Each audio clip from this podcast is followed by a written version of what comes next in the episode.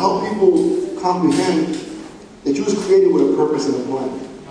That while you was in your mother's womb, God formed you, God had a plan for you, that the, your nationality, um, your family, the hospital you was born in, that all that was orchestrated by God, uh, so that you can testify one day of God's sovereignty and God's power and God's glory. And so, um, this I'm going to be talking about evangelism for you know, long and short. I'll be talking about evangelism, and evangelism is a word that scares many people.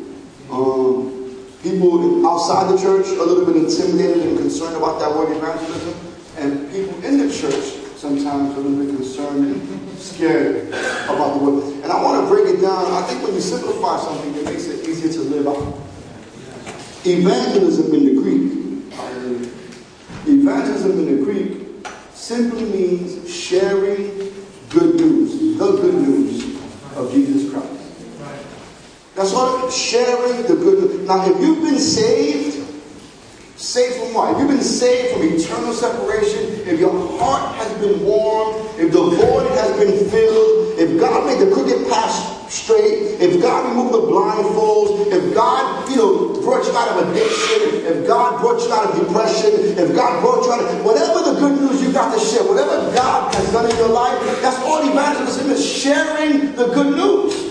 You don't got to be a scholar. You definitely don't got to be perfect. You don't got to understand the whole 66 books of the Bible. You don't got. All you got to do is understand what Jesus Christ has done in your life, and be able to share that with someone else. I often, I often say one of my favorite quotes: is "Evangelism is one beggar telling another beggar where he found bread to eat." That, that's all. And so I don't. People ask me all the time. I was on, I was in Israel. Just we were blessed with Israel, and people said, uh, "Can you tell us about you know this thing? Wherever we was at?" I said, "No." Said, you don't know? I said, "No." But you're a pastor. I don't know everything. You know. And so sometimes you, you don't gotta know everything. Just share what you do know. And, what I do know is that I was blind, but now I see. I was lost.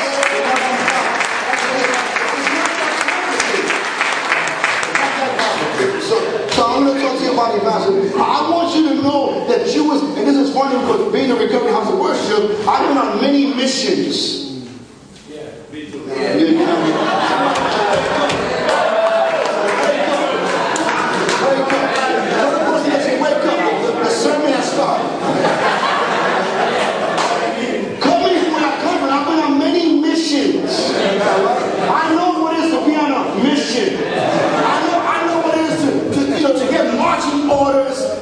from, from a, you know, a, a sergeant or a captain who doesn't care nothing about me, who wants me dead. I know to chase something that's not there. I know to give, I know to, what is to give 150%, 200% to something that's killing me. Yes. And go hard and go hard and go hard. Yes. Yes. And so today, that, that you was created for a mission. That, that Jesus says in your handouts, he said, you know, it's very clear that I have a mission. As the Father sent me, I'm sending you. There's a mission for you. Amen? Excited. Let's, let's read the let's read the word. Amen. So, I- so I let's all stand. In this church, we, stand because we're reading the word of God. It's not just any ordinary book.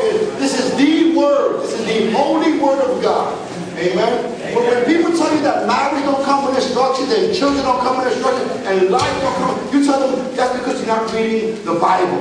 Amen. Because Bible stands for basic instructions before leaving earth. Amen. Praise the Lord. We're going to read Luke 5. Amen. Luke, this is out of the Message Bible.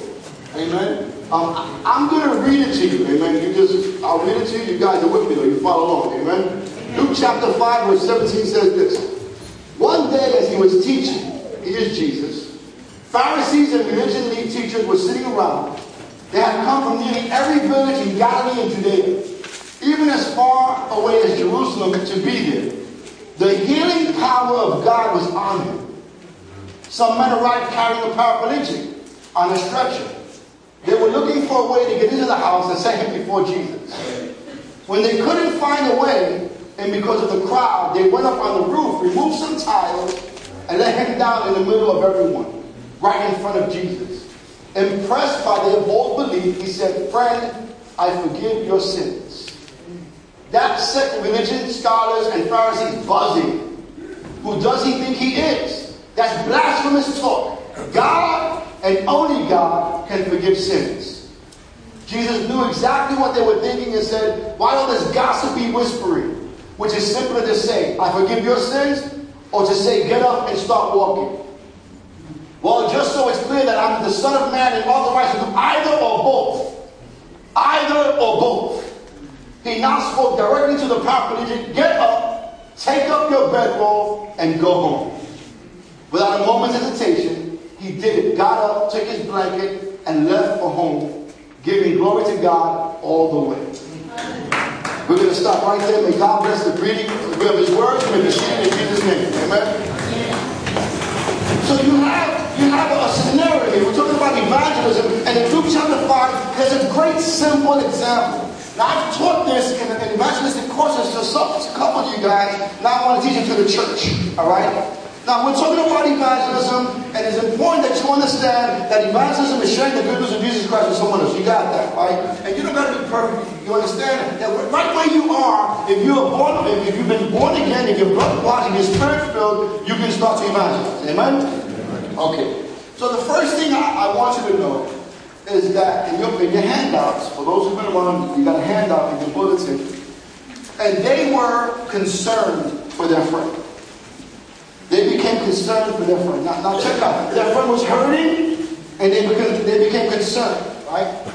In your handout, it doesn't say this, but the principle there is compassion. All right, compassion. They became concerned for their friend. They had compassion. Now, here's a situation that's robbing many people of a significant and purposeful life. So many people are caught up with this self obsession self-centered perspective. It's all about me, what I want, what I need, what, you know, what am I going to get, what am I... And what happens is that we, we need to understand as a Christian that when Jesus Christ came and died on the cross and you received Him, believed Him as Lord and Savior, that your life is no longer yours. That, that now you're spirit filled, you, you know, you're under new management. Hello, somebody. You got to fire the old person that was running the show here. And now you got to allow Jesus to guide you and lead you by the power of the Holy Spirit. All right? And so now they became concerned for their friends. Now this is compassion is very important. I'll give you a quick definition. So, so interested or affected. That's I'm- interested to be concerned means to be interested or, or affected. When you see somebody hurting, when you see somebody wounded, when you see somebody, you know, being ravaged by depression, when you see somebody drunk and they urinated on themselves, when you see somebody nodding out, you know, this is a recurring, you know, we see people nodding out. You know, I've always thought it was amazing how these heroin addicts, they could tip over and not fall.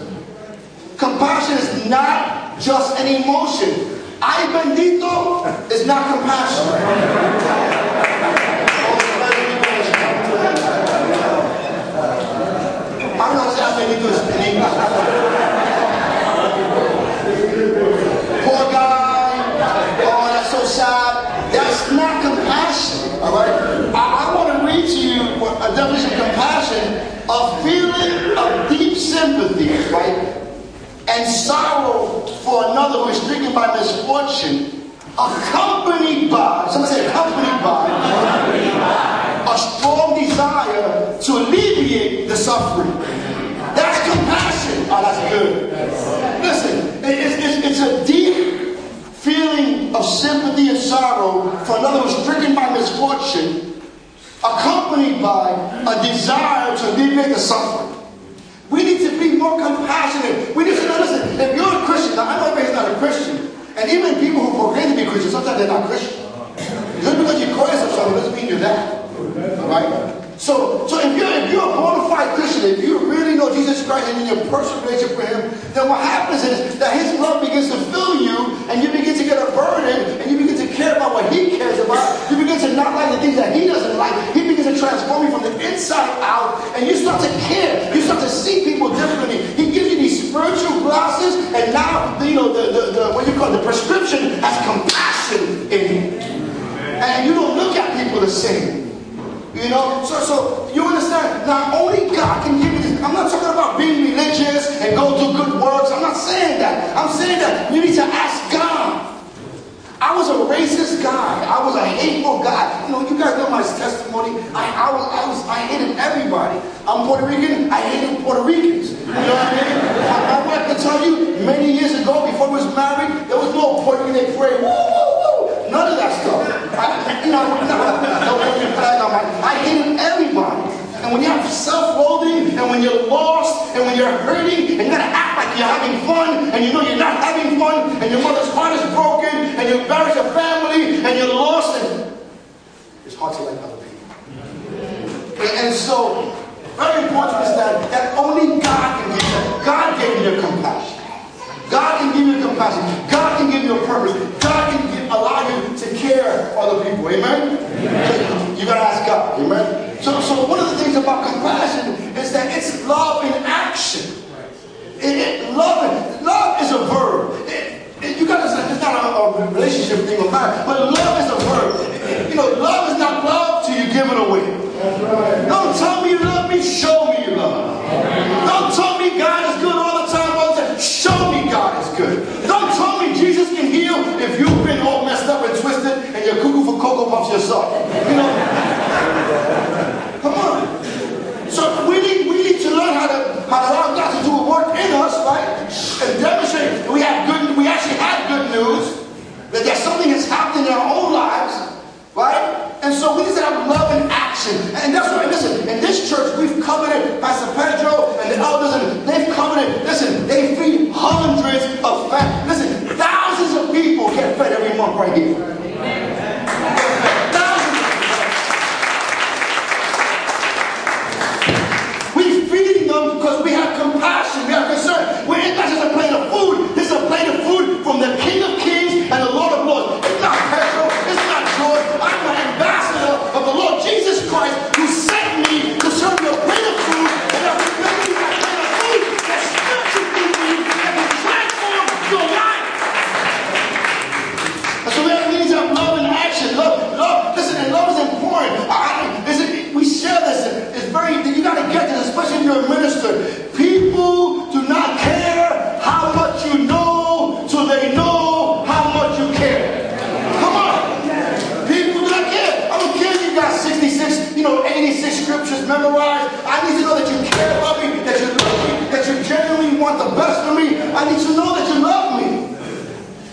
And why is that so important? Because love cultivates the heart.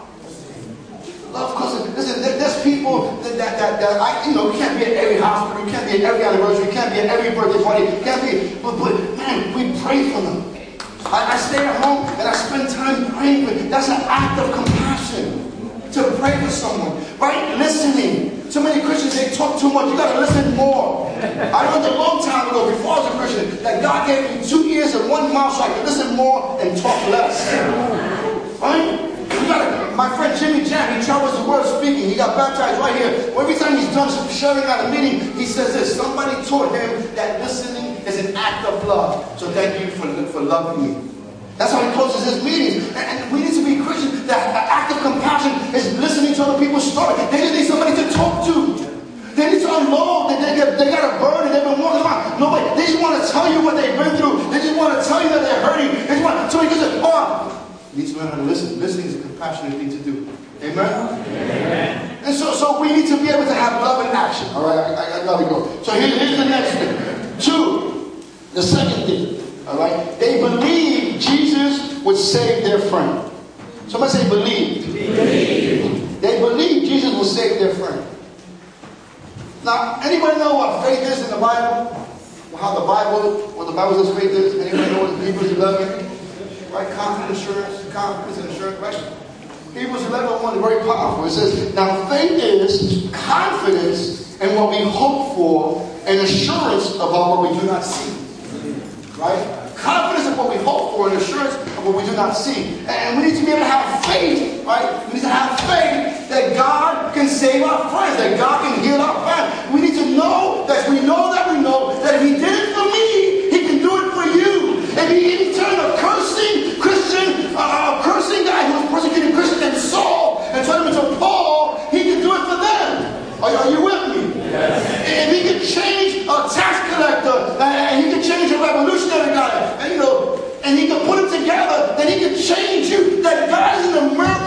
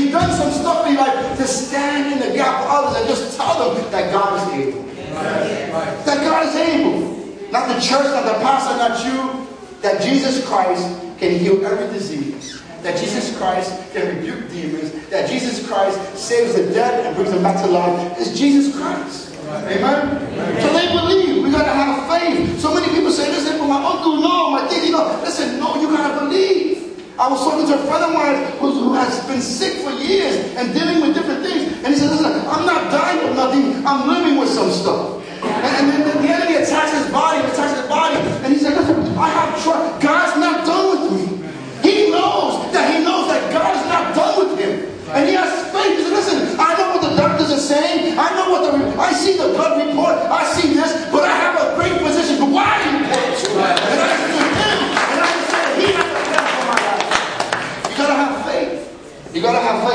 Amen? Amen. I remember, you know, just to do stuff. You know, people say, oh, this guy's never going to get saved. No, we pray. The first thing you do when you try to reach somebody is when God gives you a brother, you get to pray for them. You know, you pray for them. I, before Jimmy Jam got saved, before a lot of you got saved, I still believe God and some of my friends for many. I pray for them. I pray for them. I pray for them. I pray for them. I pray. I pray. I, pray. I get the Holy Spirit after the Holy Spirit. You know, I'm burning for them. It's different when you just care for somebody and God gives you a burden. And so we gotta pray, we gotta pray, and we gotta trust and believe. You gotta pray and believe. James says it, the God who doubts, that guy can't get nothing. You gotta know, you gotta pray and know that God is able to do far greater than what you even asking for. Amen? All right, so, so they, they pray, right? They, I mean, they, they believe that Jesus will save their friend. So that's a, that's a faith, right? And now, it's very important to understand this. This guy was uh, powerful, he was messed up. You know, he couldn't even help himself. All right? And they didn't just, now this is the point. It's not enough just to believe, right? Check out what they did. The third point, they didn't just pray for their friend, they brought him to Jesus. Somebody say, brought him to Jesus. Brought him to Jesus. All right, they brought him to Jesus. Now, here's the important thing to understand. What's the principle there? What's the principle? The principle is action. Action. You know, like, we can't just, so many times people are praying and asking God to do something, and, and, and many times God is saying, I want to use you to be part of the answer to the prayer which you're requesting to me. So I want to use you. Ah, you're praying for your titi, you know, you're praying for your uncle, you're praying for Choco Loco, and God is saying, okay, good. Now you pray, go love on them. Go talk to them. Go buy them a cup of coffee. We, there was a guy sleeping out front of the church one day, and somebody brought him a simple cup of coffee, and it changed his existence. It changed an destination. A cup of coffee. You understand? And so they, they, they, did action. You know, and now here's the thing. Now we can't all physically carry someone, right? You can't physically carry someone, but, you can spiritually bring them to Jesus. You can spiritually and, and here's a big mistake about it, right? And this is the thing that we would like uh, the leaders and the, and the Christians to know. Too many times, here's what happens. And this is not a bad thing. It's just not, we don't want us to be like this forever. Right? When you hear something like this, you go talk to your aunt, you pray for her, you, you know, she responds, okay, come to church. They come to, they, everybody brings their family friends to church so the pastor can preach, share the gospel, and then lead them to the Lord.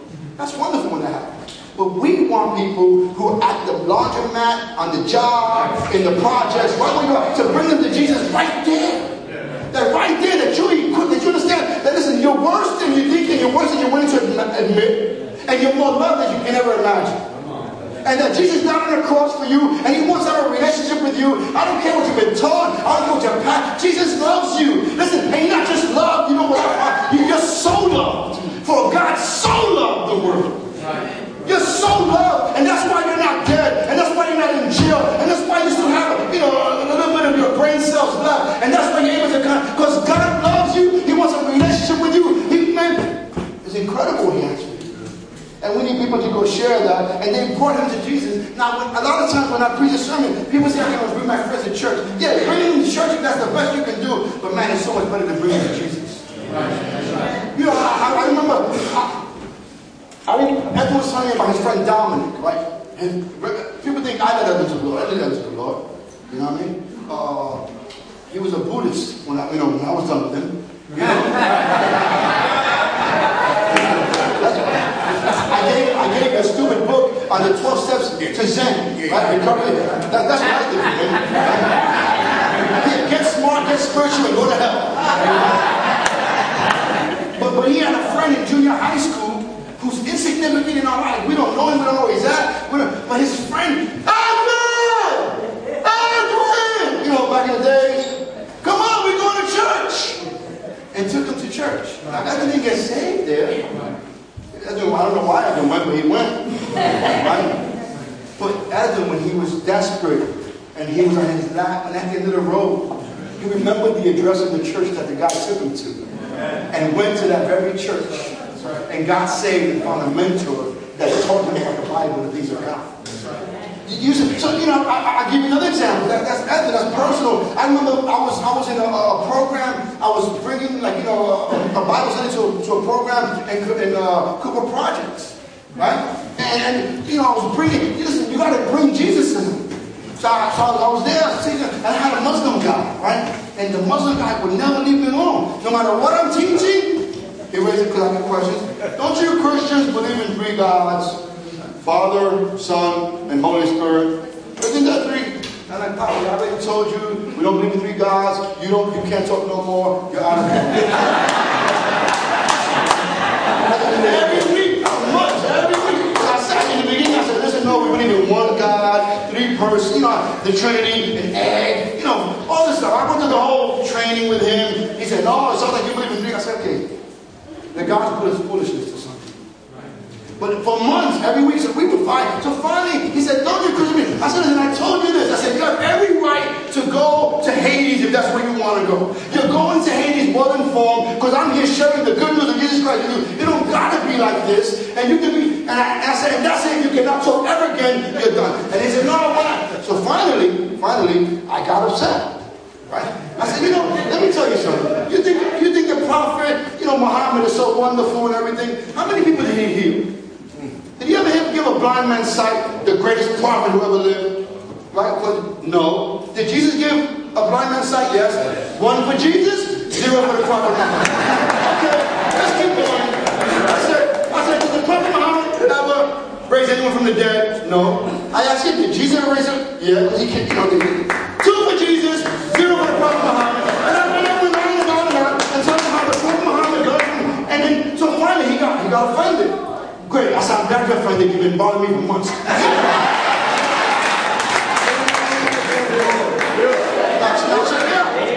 So now I, I kept praying for him though. I was, was you can find out. This is real life. It's not, oh, I'm back. I, I don't, I want to, want I want to lay hands on him, not holy hands. You know what I mean? It's interrupting my Bible study. So, all right, so anyway, long story short, a year later, a year later, I get a phone call from somebody.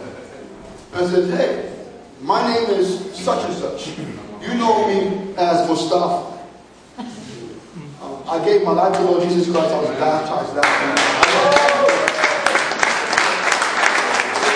You don't, you don't know. You're not responsible for the result. You're responsible for the effort. So they brought him to Jesus. We got to people. We got to share the gospel. We have tracks in the back. Keith Bigger has wonderful. Keith Bigger here. Keith Bigger's in the back. If you go over there, he has wonderful. They're free. Those are free resources. They're free. They're free for you. He pays for them. All right? And he has resources that are real good to share the gospel with people. And then listen, let me get this is going to go on the internet. God Tools. There's an app called God Tools. You got iPhone, Android, iPad, iPad.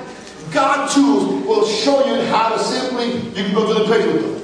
So you can share the gospel. Okay, one more and I'm getting ready to go. All right? They didn't, they, they didn't let difficulties discourage them.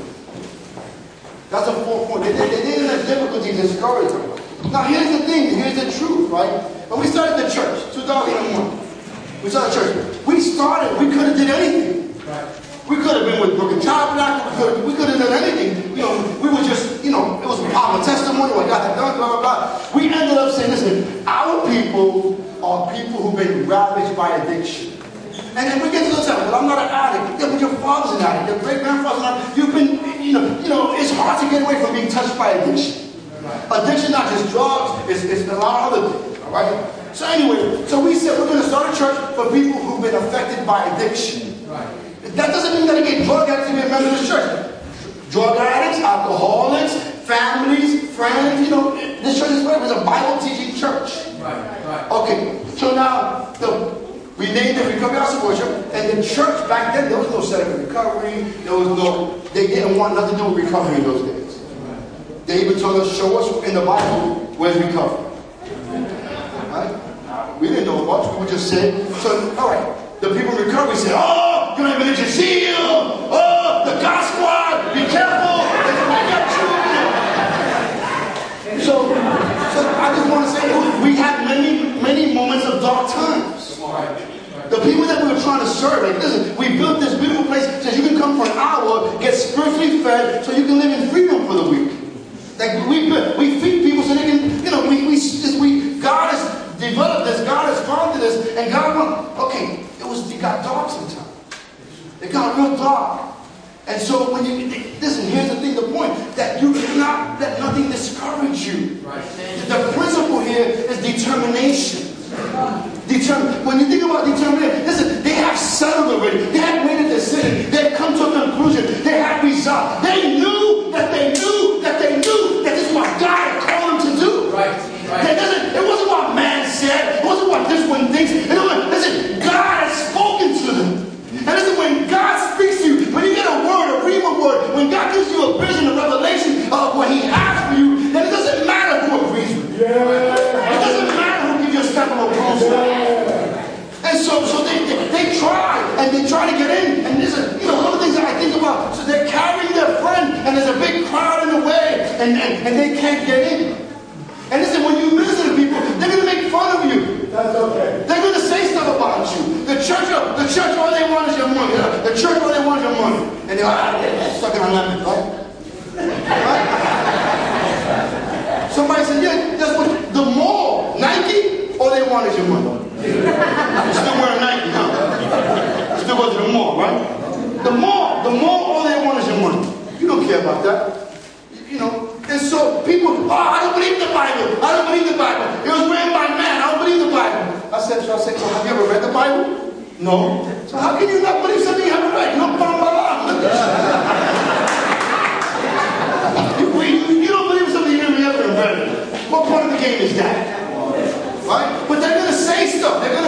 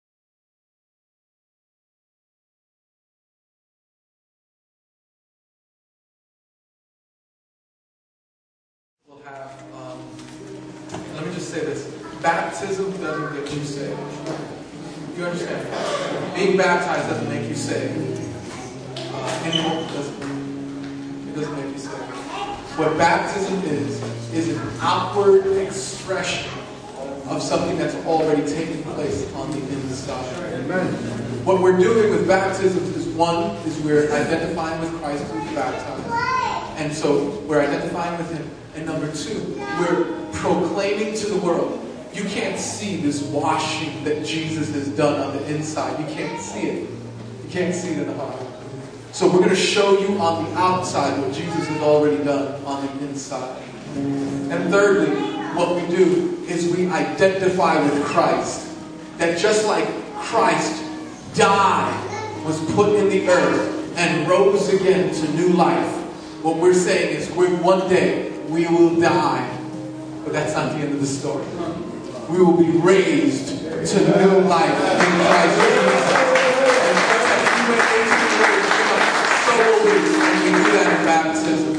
And with that, I give you the first person who's going to share uh, their, their story with us. It's Eileen. Where's Eileen?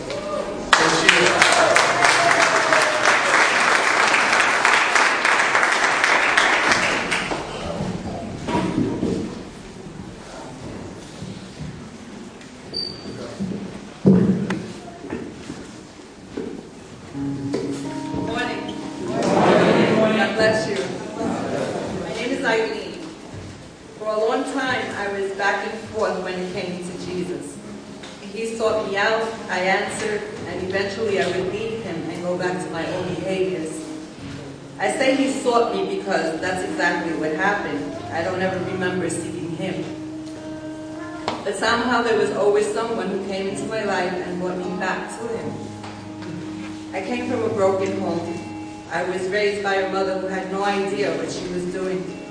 I don't blame her for the things that happened in my life. I made my own decisions. And I know she did the best that she knew how. But I was beaten, neglected, told on many occasions that I should have died a girl. I was told that I was a mistake, that I was no good and would never amount to anything. I was raped, molested, and shamed by my mom's boyfriends and male family members. At a very young age, I learned by example that drugs and alcohol would numb the pain. At the age of 12, I was kicked out of my house and had to learn to take care of myself. I was adopted by the neighborhood drug dealers and learned the tricks of the trade. I was adopted, I learned fast, and I adapted quickly. But I was very young, and I was bullied, raped, and taken advantage of. I was overdosed and left for dead on many occasions. My institutional life was extensive as well. Hospitals, jail, group homes, drug rehabs. I've been in all of them at some time or another. I wasn't the only one who was getting hurt. I was in turn hurting other people throughout my life, physically, mentally, and emotionally. As a result, I was hopeless, angry, and alone. I was consumed by hate and distrust. I attempted suicide on several occasions. When I woke up in the hospital bed, I was so even angrier than before because I thought that I was so bad that even death wouldn't have me. One day when I was about 23, I came across a street preacher. He was from Teen Challenge. He spoke to me, prayed, counseled me. He, he took me back to Teen Challenge where I was introduced to Jesus. I got cleaned, finished the program, and left with the Bible neatly tucked under my arm. I did, I did well for a long time, but I wasn't strong enough and eventually put my Bible down and picked up a bag of dope. This went on for several years, but God continued to put people in my path who reminded me that Jesus was real and that he loved me very much. This message always stuck in my head. However, I didn't always believe I was worthy of all that love. I never thought I was good enough. Eventually, I cleaned up again, walked in his word again, and for a while I did well. I met my ex-husband, my now ex-husband. He swept me off my feet, but he wasn't a Christian, and eventually again, I walked away from my father in heaven. I married this man and lived a very emotionally and mentally abused life. After 25 years of marriage, I developed the strength to leave. It was rough, but with God's grace, I got through it. Then he placed my sister Norma in my path. She reminded me that he was ever present and waiting for me with open arms.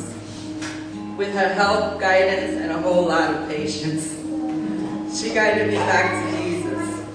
It's been a long journey, but God has been ever present, ever loving, and always accepting. And here I am today, thanks to his love and patience.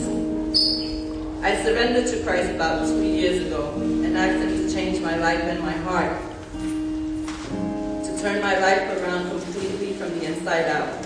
Since then, my life has been changed drastically. I now look at the glass as being half full rather than half empty.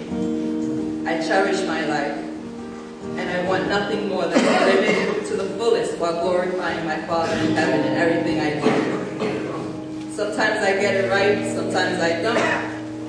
I have a more positive outlook on life. My black heart has been softened and is now a pretty shade of pink. I learned to love and forgive, although I don't exactly have that part down. but I know that I'm not perfect, and I'm still a work in progress. And I still have trust issues, but it's a lot less than before. I'm confident that the Lord will guide me through all. I now get convicted a lot and ask myself, what would Jesus do? And how would he, what would he think? I pray on a daily basis. I look to my Bible for answers and praise the Lord for all he has done for me. I know now that there was a purpose for the, all that I have experienced, both good and not so good. And that things work out for the good of those who love the Lord. I'm not by any means perfect, and I have accepted that I will never be. But I have Jesus now, and I know that I am a work in progress, and that he will always love and accept me for who I am and for what I'm not. I'm happier than I have been in many, many years, and I know that it's all due to my Father in heaven. Amen.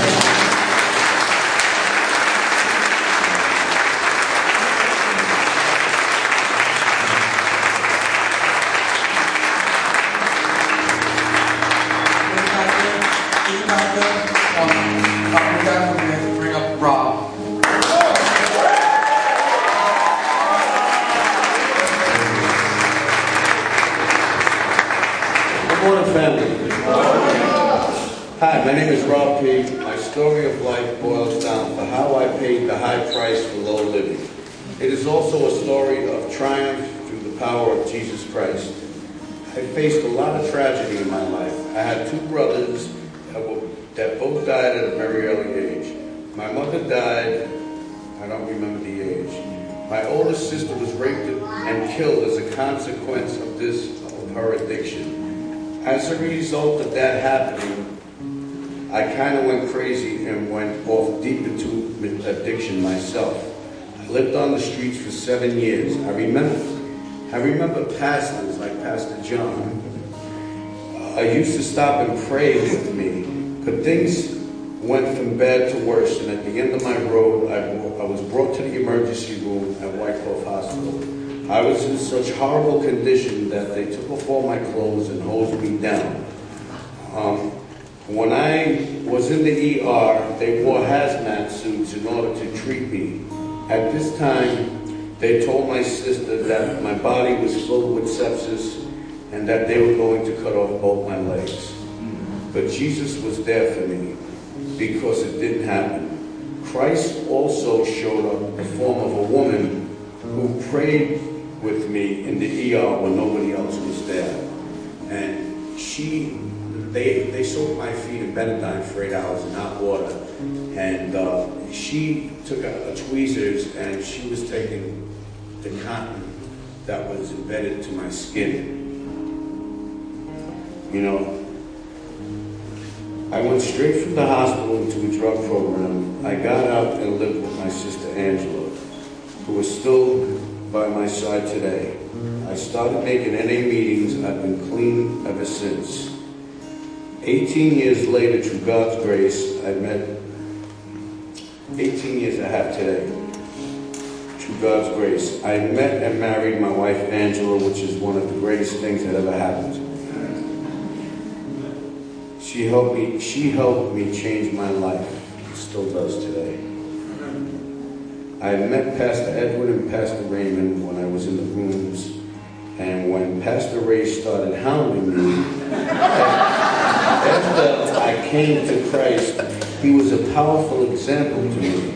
My friend Wally also tried to get me to come to Christ, but I wouldn't change my lifestyle.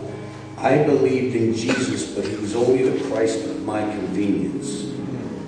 Only when the pain outweighed the pleasure, I would seek him out. As a result, with multiple, cle- multiple years clean, I had still an empty void and was trying to fill it with all kinds of things. Pastor Ray tried every which way to get me to come to Christ. He used to call me names like Judas, Barabbas, and I kept giving him all the excuses in the world. When I lost my job as a doorman in 2012, I finally gave in. I didn't know which way to run. I was in deep depression, and there were the Christians there to help. So I gave myself a break and learned how to show up to church regularly. Needed to investigate, learning how to do the Jesus thing one day at a time. Through coming on a consistent basis and getting involved in classes here, who I love my teachers of this church to death. Thank you, teachers. Sister Betsy, Sister Lori, Pastor Gus, etc. Um, they opened my heart. An explanation of the gospel really came through to me. Um, Pastor Edwin's explanation of the gospel. Um, you are worse than you think, but more loved than you could ever imagine. That made me feel like I was on an equal basis other person who comes to him. Now I try to practice what it means to be a Christian in my daily affairs. New, my new life is priceless. I wouldn't miss a Sunday, especially if I'm serving the host ministry with. Especially now that I'm serving in the host ministry and looking forward to joining the evangelism ministry. That is what I believe the Lord is calling me to do. Got involved in this church, helped spread the gospel, and get more people to believe in Jesus and serve the body. I am starting to read the Bible on a regular basis and carry a message to more non-believers. People on the job, people in the street, people in Williamsburg, where I became a beacon of hope. Everyone knew me back on the street. So many people have asked me the same question, how did I change? How did you turn your life around? And for a long time, I didn't have the answer to that. But today I do. God has blessed me, and there ain't nothing that God and I can't handle.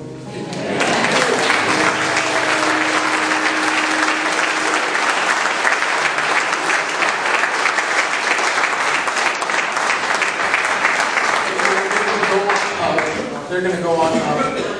And after they go up, they're going to get baptized. We're going to celebrate that.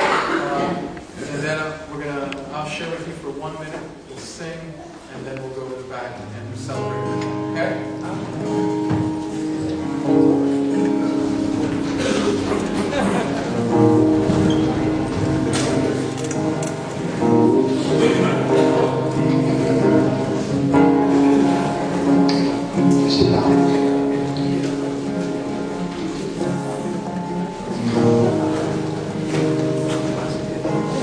Have